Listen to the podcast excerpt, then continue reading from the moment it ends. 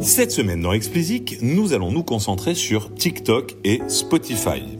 Sont sortis cette semaine une série d'articles vachement intéressants que j'aimerais bien aborder avec vous. Plus le temps passe, plus l'affrontement entre les deux sociétés semble inévitable.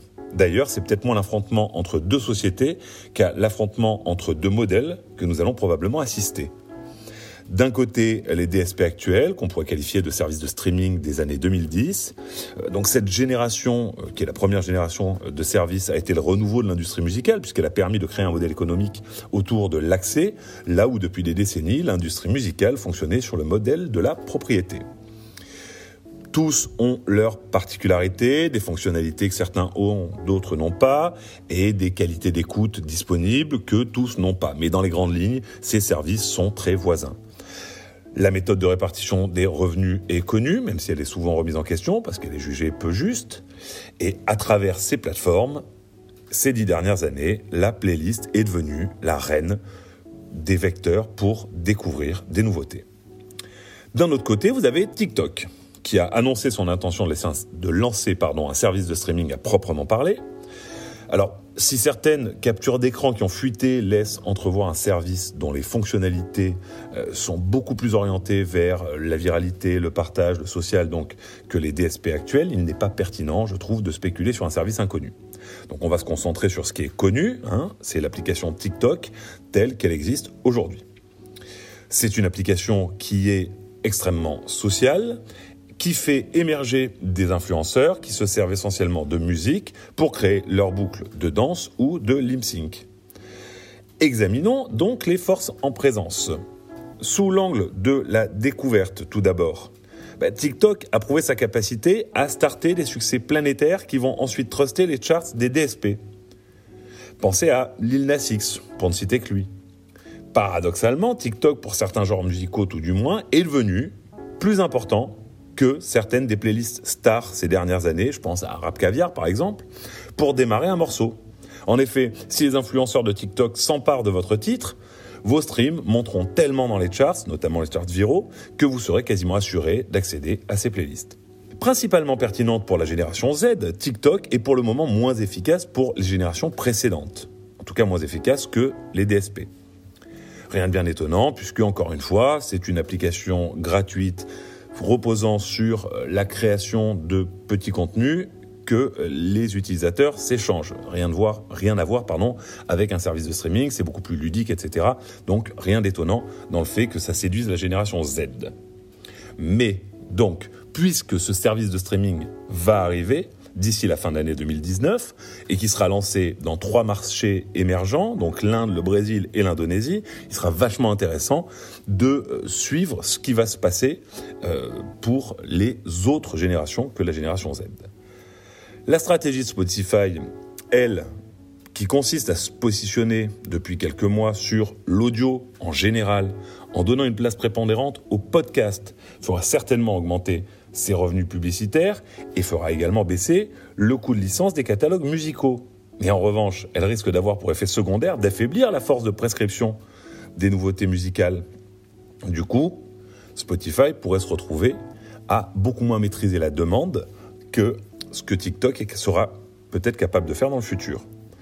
Sous l'angle de la popularité auprès des utilisateurs, bah, il faut qu'on regarde les volumes. TikTok jouit d'une popularité bien supérieure à Spotify. Les chiffres que nous avons collectés pour euh, Spotify sont des chiffres qui datent de 2014, en tout cas qui remontent à 2014, pardon. Et donc depuis 2014, l'app Spotify a été téléchargée plus de 800 millions de fois. Pour TikTok, sur une période plus courte, c'est 1,52 milliard de téléchargements. Sur les 9 premiers mois de l'année, Spotify a réalisé 160 millions de téléchargements. Pour TikTok, ce sont 520 millions d'applications qui ont été téléchargées. Insistons encore ici sur le fait que TikTok n'est pas un service de streaming, c'est un service gratuit.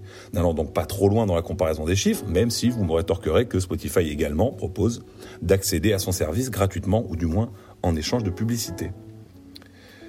La différence d'échelle, toutefois, prouve que si TikTok réussit à convertir ses users à son service futur de streaming, les problèmes pour Spotify et consorts seront bien réels. Prenons l'Inde, par exemple pays identifié par Daniel Eck comme un immense réservoir de croissance. bah, les téléchargements de Spotify ne représentent là-bas qu'un huitième de ceux de TikTok. 9 millions pour Spotify, 76 millions pour TikTok.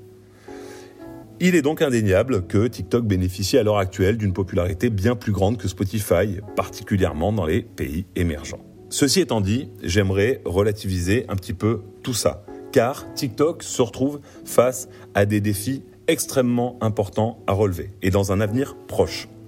Déjà, d'ici la fin d'année, il va falloir lancer ce service de streaming, convaincre des utilisateurs qui sont habitués à ne pas payer de payer un abonnement pour accéder à de la musique à la demande. Tous ceux qui, euh, chez Spotify, Deezer, Apple Music ou Amazon ou autres, ont euh, traité ce sujet savent que ce n'est pas euh, mince affaire.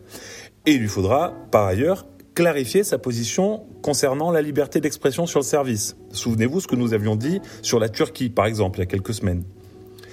Surtout, et c'est le point peut-être le plus gros challenge qu'il faudra relever pour, euh, pour TikTok, ben, il va falloir qu'ils se mettent dans la poche les nombreux acteurs euh, de l'industrie musicale qui, aux États-Unis notamment, restent extrêmement sceptiques au sujet du service et qui considèrent que ce n'est rien d'autre qu'un service qui viole quotidiennement les lois sur le copyright. À ce sujet, d'ailleurs, euh, le service est en passe ou est en train d'être scruté à la loupe par le Congrès américain. Donc euh, des challenges loin d'être évidents à relever. Il demeure qu'avec tous les atouts énoncés plus haut, il est possible que pour la première fois, depuis quelques années, les utilisateurs aient de bonnes raisons de résilier leur abonnement Spotify. Sommes-nous en marche vers un coup d'État? Vous aimez Explicit? Parlez-en autour de vous. N'hésitez pas à commenter ou à m'écrire. Vos feedbacks sont le meilleur moyen pour faire progresser explicite et arriver à en faire la ressource la plus utile possible pour vous. Pour me soutenir, comme d'habitude, donnez-moi 5 étoiles sur Apple et abonnez-vous, où que vous soyez.